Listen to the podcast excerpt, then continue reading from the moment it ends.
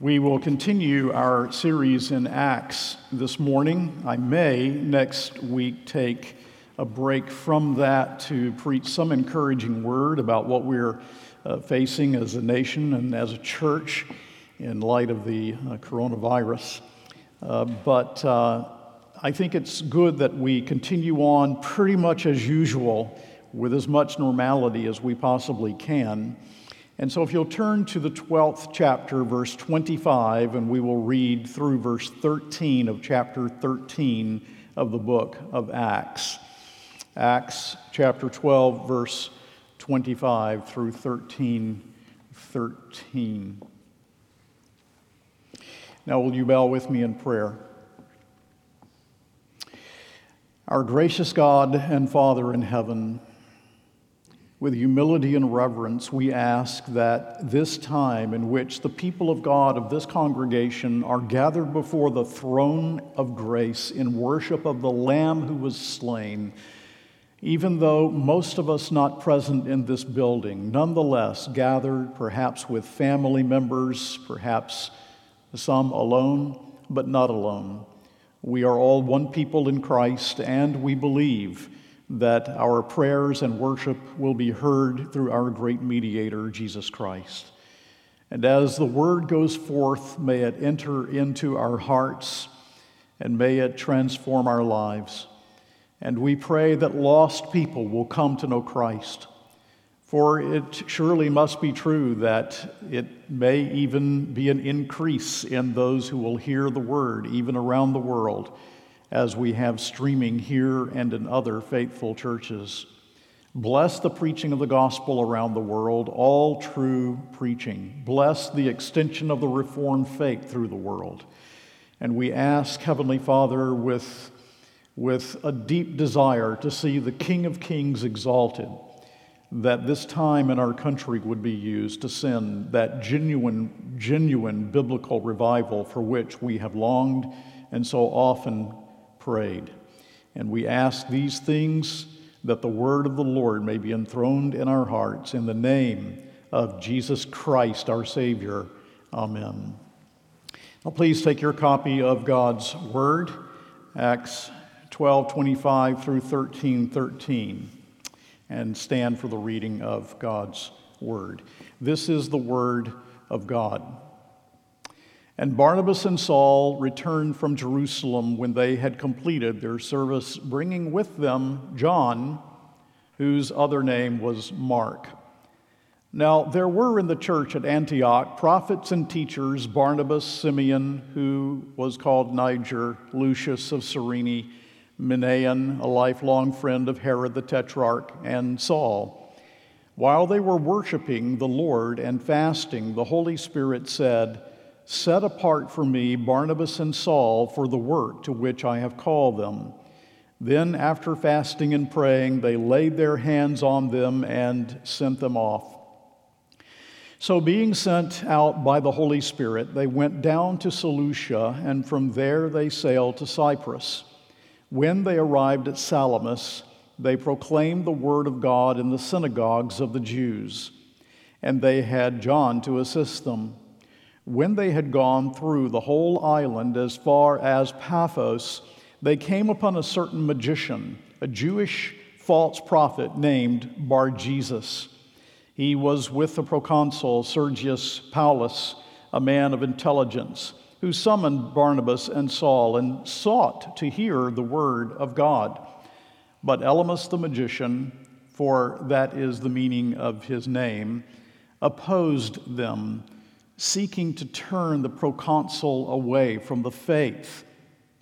But Saul, who was also called Paul, filled with the Holy Spirit, looked intently at him and said, You son of the devil, you enemy of all righteousness, full of all deceit and villainy, will you not stop making crooked the straight paths of the Lord? And now, behold, the hand of the Lord is upon you and you will be blind and unable to see the sun for a time. Immediately, mist and darkness fell upon him, and he went about seeking people to lead him by the hand. Then the proconsul believed when he saw what had occurred, for he was astonished at the teaching of the Lord. Now, Paul and his companions set sail from Paphos and came to Perga in Pamphylia, and John left them and returned to Jerusalem. The word of the Lord. Please be seated. People of God, of the many things for which I'm grateful in this church, is that we have been made by the work of the Lord within our hearts a missions minded church. We really do care that God is glorified in sending missionaries around the world. We care about the lost. We care about seeing churches planted in parts of the world where there are no biblical churches. And in this text, we see how missions began. I mean, how missions began in the sense of the church in obedience to the Great Commission, sending gospel ministers to preach the Word of God in a certain geographical location. This is a most significant event, and I want us to look at it. The first thing we see is the first missionaries, the first missionaries. And this relates to the first three verses. The narrative begins at Syrian Antioch, the third largest city in the Roman world, next to Rome and Alexandria. The city was already three centuries old when our narrative begins that we have read this morning. Paul and Barnabas would have known its encircling walls, the bridge over the Orontes River, and its amphitheater. It was a melting pot, and it was noted for its decadent morals. In the midst of this debauched city, the Lord established this strong, Bible believing church. So the contrast would have been stark between these Bible believers that gather for the worship of the Lord and the teaching of His Word and this decadent, immoral city. And that's the way it should be. Is that true of this church? And is it true of our Christian lives that there is a stark difference between the world and our Christian profession? Well, Christ blessed this church with many, many resources. And we read in verse 1 that there were prophets and teachers. Now, prophets, of course, was a foundational and temporary gift, but preachers and teachers continue until Christ comes again. And not only does the list show the international connections with Cyprus and North Africa, but Manaen actually grew up with Herod the Tetrarch. They ministered to the Lord, and the Holy Spirit made plain whom he was calling to a specific mission endeavor. And these are spiritual labors. There must be a divine call. And note especially the stress in this section on united prayer, as we have seen it consistently in the book of Acts. The church gathering in united prayer, pleading for the success of the gospel as it goes out into the world. A union in prayer that should be a large part of what we do together here, and even when we cannot come together in large groups, continuing in our congregation. They are sent by the Holy Spirit. This is made plain in verses 2 and 4. The Holy Spirit, as is stressed, as the great caller and sender of these missionaries, in this case to Cyprus. Now, I do not believe that this is the initial call to ministry of Paul and Barnabas. They already have been preaching and teaching the Word of God, recognized by the church. But nonetheless, the principles are applicable even to the call to preach. Maybe there's some young man, maybe sitting next to your father or mother on the sofa listening to this sermon at home right now. Uh, perhaps um, sitting in a chair. Uh, maybe within your heart you have been thinking for a long while. You know the Lord, you want to serve the Lord. Maybe God is calling me to the ministry of the gospel. What do you do? Well, you continue to take that before the Lord. You begin to use your gifts in the church. You seek His will on the matter. You wait for the confirmation of the church because it is the Holy Spirit through those means that calls a man to the ministry of the Word or a missionary to a specific part of the world. Clearly, the church is the sending agency under the work of the Spirit of God. The teachers undoubtedly formed a presbytery because mission should be done by the local church and by the presbytery. What we see in this passage is great zeal, do we not? These are people who know that Jesus Christ rose from the dead. Paul saw the risen Christ. They cannot help but desire that others hear the good news that they have heard, the gospel message of salvation by grace through faith. And so the Spirit of God takes them, works within their hearts, and sends them out. And so the second thing we see in the text is the first missionary journey begun. And this takes us to verses 4 through 6. The first missionary team, Paul, Barnabas, and John Mark sailed to the Isle of Cyprus. Now, Barnabas is from that island. Perhaps later you will look on your maps in the backs of your Bibles. You will see where Syrian Antioch is and how close the island of Cyprus was. And Barnabas, being from there, would long for the conversion of his uh, fellow uh, citizens from that island and fellow uh, needy sinners from that island. Just as Paul in Romans 9 1 longed for the conversion of his fellow Jews. And at Salamis, which is where they land, which is the eastern part of Cyprus, they go first to the synagogue. The plural here is actually in the Greek New Testament. They go to the synagogues, showing us that this was a well populated area with Jews, and they go there to preach the Word of God. Do you remember how Paul puts it in Romans 1 14 and following? To the Jew first and also to the Greek. And so, as we work through the book of Acts, we see that Paul will be frequenting the synagogues first to proclaim the gospel and then moving on from there to the Gentiles. But once again, I hope that you will have noticed as we read this morning the stress on, once again, once again, the preaching of the Word of God. God's ordained means for the salvation of the lost and the building up of His church. Spurgeon said, God has prepared a people wherever He sends a minister to gather them in. If they are Holy Spirit sent, He has His purpose in that ministry. And in taking the gospel to Cyprus, this team was taking the gospel into the heart of darkness. Cyprus was a thoroughly pagan and decadent place. But Salamis on the east coast had a large Jewish population, and at least the external morality would probably have been quite different than in other parts of Cyprus. These men did not want to go without being sent. They are sent, and they are sent first to the Jew.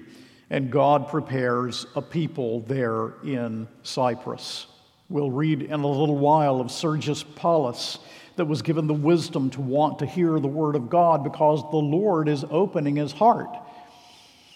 We'll say more about him, but God the sovereign is in this mission. And this is his plan and this is the great encouragement in preaching and the great encouragement in missions that God sends and God prepares the hearts of those who hear and receive the gospel. But that does not mean that there's no opposition, and we see that opposition clearly in the text. The third point we see is missions opposed. Missions opposed. Barnabas, Saul, and John Mark ministered through the isle to Paphos, which is on the western coast of Cyprus, that was a major center for Aphrodite worship. Now, this is very ugly. I will not even begin to describe from this pulpit what Aphrodite worship meant in the ancient world. And Paphos is one of the major centers for Aphrodite worship in the ancient world. And there is Sergius Paulus, the Roman governor or proconsul. as he is called in the text. Now, Luke is very careful. Please notice as we make our way through Luke that Luke is very careful about a careful use of Roman titles. The critics used to question that he was proconsul and were fairly certain, of course, in their arrogance over the Word of God that he was not until an inscription was found on the Isle of Cyprus that said he was. Well, he wanted to hear the word of God. Like the Ethiopian eunuch back in chapter 8, he is, he is a seeker after God only because the Lord is seeking him. No one seeks God unless God is seeking him, and God is working in his heart. But one of his counselors did not want Sergius Paulus to hear the gospel. He did not want there to be a challenge to his own position of power and authority next to this Roman proconsul, this governor of the island. Elymas, the sorcerer, opposed the gospel message and messengers and tried to influence Sergius Paulus away from the faith. He is called here a sorcerer or a magician. That is what his name means as in Exodus, where we have the sorcerers or magicians that oppose the work of God. Merrill Unger says of them in the Bible, those that are called sorcerers or magicians, that they are especially endued demonic emissaries of Satan. In Deuteronomy 13, we find that those who among Israel were sorcerers were to be stoned to death. In Jeremiah 27, Jeremiah warns against hearing someone such as Elymas, the sorcerer. But you'll notice in the text that it tells us he was a Jew, which means that he has completely set aside his understanding with which he would have been reared what he would have heard in the synagogue about this great issue of life. He has disregarded the law of God. And he has the name Bar Jesus. Now, you know that Bar is the Hebrew for son. And so he's calling himself the son of Jesus. Now, it's certainly possible that the name Jesus was simply a word that, uh, that was somehow attached to his name. But I think that it's more likely that he is calling himself a son of Jesus. Here he is claiming to be a miracle worker. The word about Jesus, of course, is spreading far and wide. On the day of Pentecost and elsewhere, that word is getting around the Roman world. And so he identifies himself with Jesus as a miracle worker. So twisted is his heart. That he wants to have an air of authority based upon the holy and righteous Jesus because of his miracle working. Now, Spurgeon made, I think, a very interesting observation. He said, Adversaries advertise the gospel and so spread it.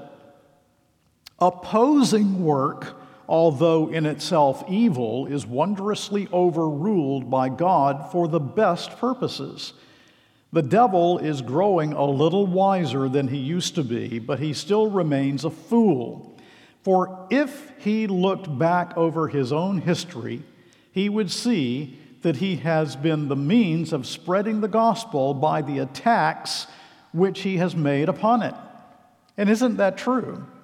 That every time the evil one attacks the gospel, even though the attack upon the gospel is wicked, the Lord uses and overrules that so that the gospel is further spread. Elymas, probably by opposing the gospel, made Sergius Paulus more, not less, interested in hearing it. And so the wrath of men shall praise him. And all of those things in this world that are evil and opposed to the King of Kings will be used of him ultimately for the fostering of the faith and the spread of the gospel and of his word. Well, we have seen missions opposed by Elymas the sorcerer, but fourthly, we see evil denounced evil denounced. And I would like for us to read again verses 9 through 11.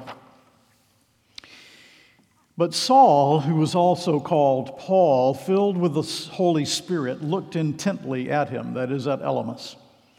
And he said, You son of the devil, you enemy of all righteousness, full of all deceit and villainy, will you not stop making crooked the straight paths of the Lord? And now, behold, the hand of the Lord is upon you, and you will be blind and unable to see the sun for a time. Immediately, mist and darkness fell upon him, and he went about seeking people to lead him by the hand. Paul, then, again, on this mission, filled with the Spirit of God, Paul intensely looked on this sorcerer and brought this condemning judgment from the hand of God. By the way, be watching for this as you read Acts. The look of Paul, this intense look, and also in various places, the gesturing of Paul is pointed out by Luke throughout the book of Acts. Just historical details. And so judgment is brought upon Elymas by God through Paul. Now, wait a minute, Paul, you might think. Aren't we supposed to be mild and not give offense? The gospel goes forth, and we want people to, to, uh, to be drawn to this gospel, Paul. And this is not a, a very mild thing to do, is it, Paul? This was a rather offensive thing to do, wasn't it, Paul? Well, the gospel is offensive to the natural man. And Paul never softens the offense. In a case such as this, denunciation must be direct. And Paul stresses the theme of judgment in his Acts sermons and in his epistles. And one way that you can know, always know a false teacher or someone who is veering in that direction is that they eliminate the hard points of the gospel message. A recent presentation of the gospel by a well known individual that I read never mentioned sin the whole time. They are softening the approach to the gospel, and in so doing, they are changing the gospel. And again, I bring to you that quote from William Rushton that means a great deal to me, in which Rushton said, Every attempt to render the gospel more acceptable to men by softening down any of its offensive doctrines is itself an act of conformity to the world in the very worst form. And so when we soften the hard points of the gospel, sin and judgment and the wrath of God, without which we cannot understand our need for grace, then we have veered from righteousness and we have brought conformity to the world into the life of the preaching of the gospel. Nor should a minister constantly denounce. That's far from my point. But Elymas and Sergius Paulus are not treated the same in this passage. But denunciation is part of the church's calling too. It is part of missions too. It is part of the preacher's call, and it is part of the Christian life, too. And so I say to the children and young people of our church, and those who are with us today, and those who are, are listening, that being kind and being gracious never means that we soften the hard points of the gospel. And there are times in which you are called to take a firm stand and to be willing to be different for the cause of the Savior who died for you. Now, I'm very concerned with what's happening in preaching today, that the authoritative note is being taken out of preaching.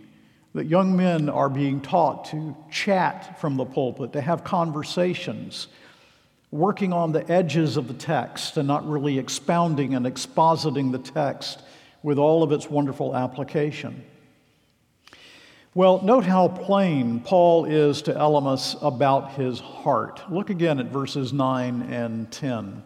But Paul, who is also called Paul, filled with the Holy Spirit, looked intently at him and said, You son of the devil, you enemy of all righteousness, full of all deceit and villainy, will you not stop making crooked the straight paths of the Lord?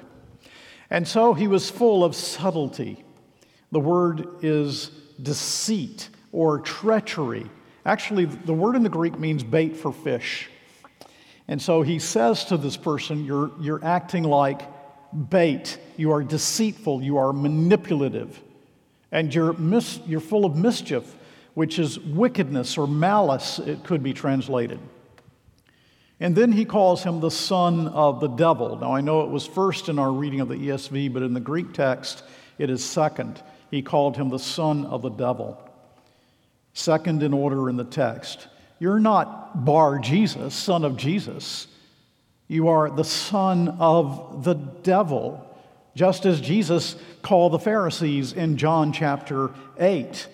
Young people, the devil is the enemy of your souls. There is a literal, personal, evil one, and he is the enemy of your souls. He wants to destroy you. He says to Elymas that he is the enemy of all righteousness.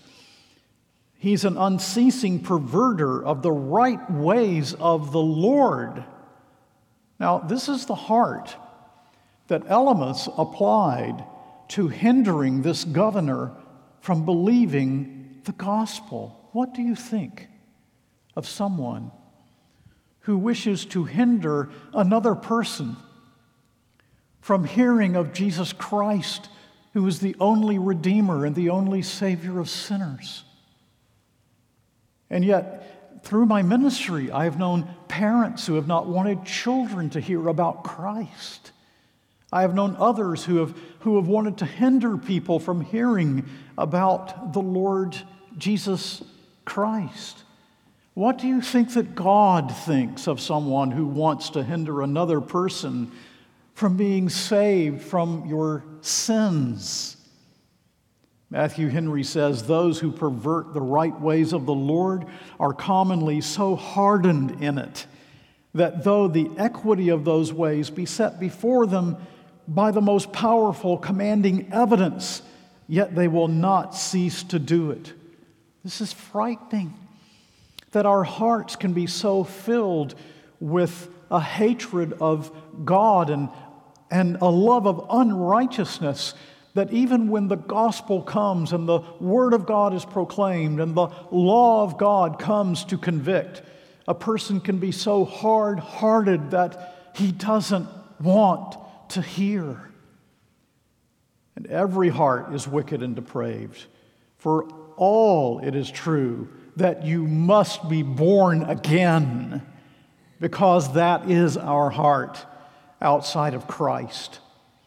But depravity shows itself variously, and it deepens in experience.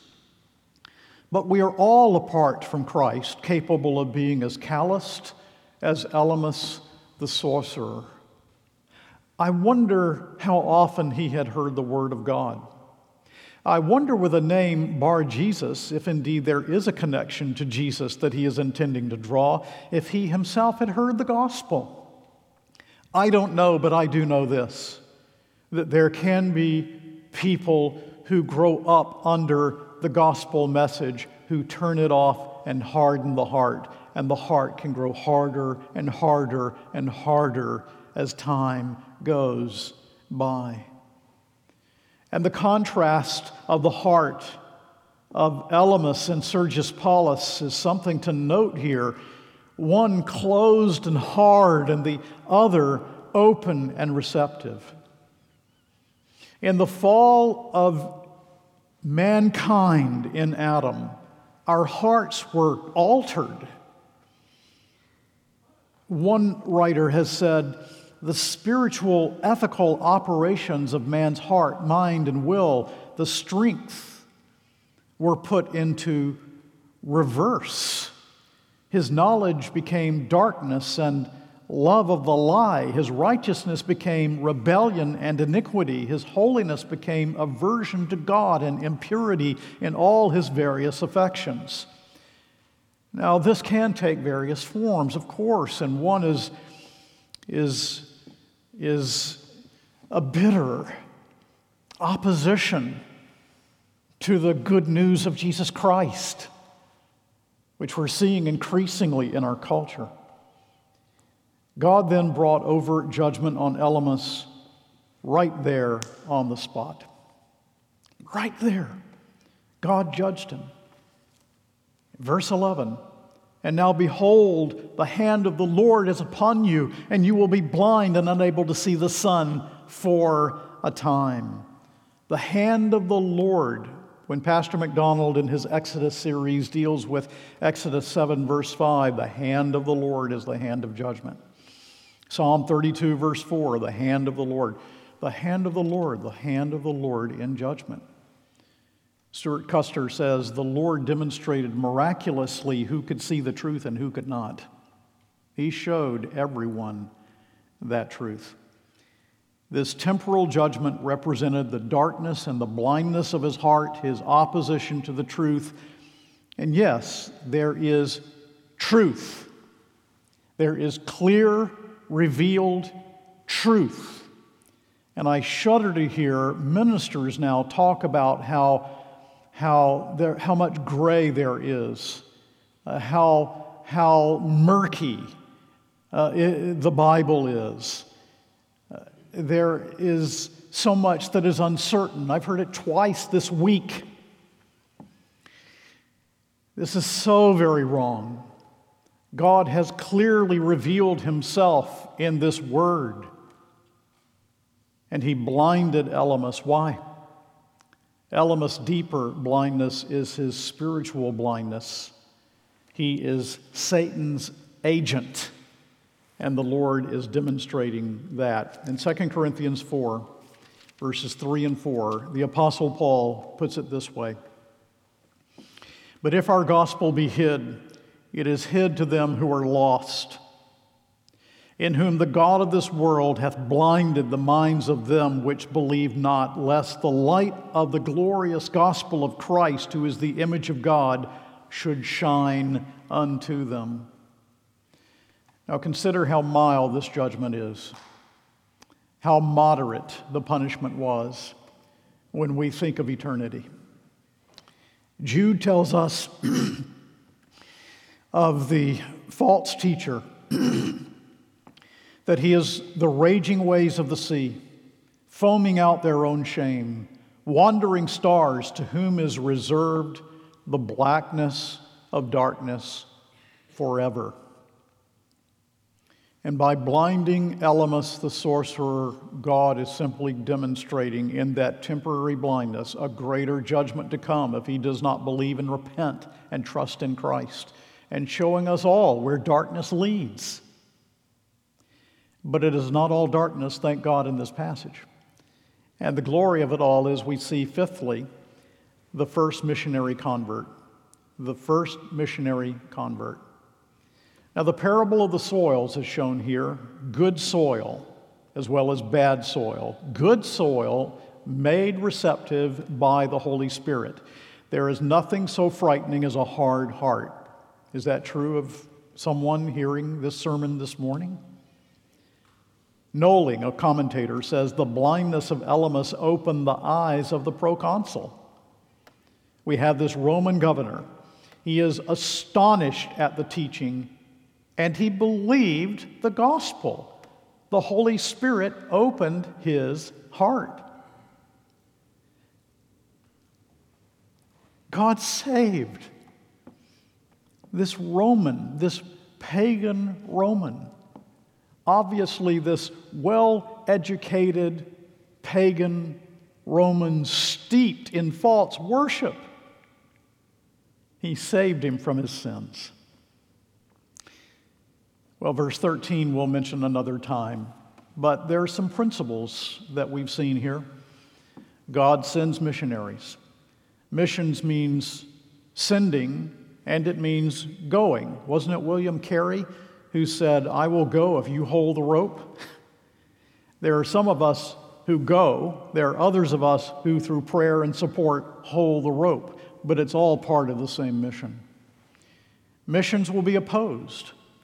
Missionaries and pastors sometimes must denounce those who oppose the gospel. We're not encouraging a denunciatory spirit, but sometimes we must be faithful in denouncing. God brings the first, the, the fruits of missions. The mission of the church is to preach the gospel. That's clear. The call to urgency is clear. The call for zeal for God's glory is clear. But I want to direct my final words to lost people who may hear this sermon this morning or another time. Elymas was treated by God with a warning that only indicated a greater judgment to come. If he did not believe and repent, let us contemplate eternity.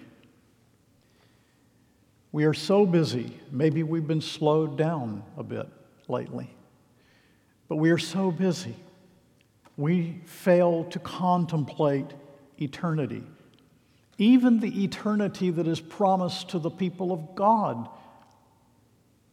We certainly do not see lost people contemplating the eternity that is promised to them if they do not believe and repent. But God works in his judgments, and some are astonished and believe. Well, there's something at work in our culture now, all through the world, in the East and in the West. And we all know that it's the coronavirus. We know that we do not live in a chance universe. We know that through it, the Lord is going to extend the great name of His Son. We also know that the Bible teaches us that He's a God of judgment.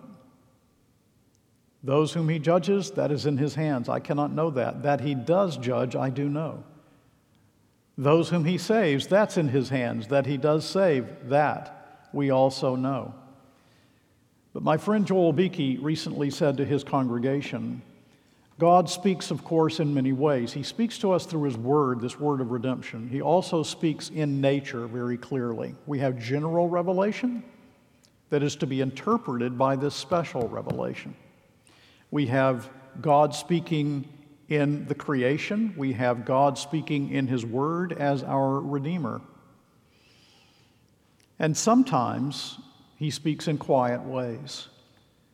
Sometimes, my friend Joel Beeke said, God uses a megaphone. And right now, He's using a megaphone. And He is crying out to the lost prepare to meet thy God. Now, it may well be that some lost person hearing this sermon this morning, it may be that you do not contract this coronavirus. That's, that's in the hands of the Lord. God's people need not fear because we are under the value of the blood of Christ, and no matter what happens to us, no one can take us out of the hand of our, of our Heavenly Father because we have been saved by the blood of Jesus. But, unbeliever, in God's name, I call upon every lost person who hears my voice to immediately surrender to Christ, to immediately heed the call of the gospel, to immediately believe in Christ and repent of your sins. No longer to live for yourself, but to live for Him, because death is still the same as it was in Paul's day. Eternity is still the same. The soul is still the same. Our heart's need are still the same. The brevity of life is still the same. The gospel that presents to us the way to be saved is still the same. The blood of Jesus is still the same. The gospel call is still the same. The blood of Christ is still sufficient to save sinners, no matter who you are or what your sins have been. just as then all of these truths are the same. I was reading last night a sermon of Robert Murray M'Cheyne on Psalm 11. And McShane closed it in this way I showed you, I have showed you that the destruction of the wicked will be sudden. Dear friends, do you think that it will be sudden? The very fact that you can sit so easily shows that you do not believe it. Therefore, when hell comes to you, it will come like a snare. Ah, dear careless soul, think when you go home tonight. What if it should be tonight? This night thy soul shall be required of thee. Careless sinner, what would become of you if God were to shoot his darts and rain snares, fire, and brimstone upon you? Tell me, sinner, would it not embitter your eternity, eternity to think that you were told of it? Ah, you are like Lot's sons in law. He seemed as one that mocked unto them. Do you think they thought it a dream when they lifted up their eyes in hell? Ah, no, sinner. Will it not embitter your eternity to think you had been warned to flee? The minister is free from my blood. I was warned, but I heeded not. I am the cause of my own undoing. My hands have made the snare wherewith I am caught. May the Lord give to us believers in the Lord Jesus Christ such gratitude that his sovereign grace has saved us from our sins, that we long for others also to hear this gospel message and be saved. May the word that goes forth from this pulpit this morning be used of him to awaken those who are cold and careless to the gospel. For without this gospel, you will be lost forever. Believing in this Christ, you will be saved and would be able to say with Paul the Apostle, I know whom I have believed, and am persuaded that he is able to keep that which I have delivered unto him against that day. May the Lord bless the preaching of his word. Amen and amen.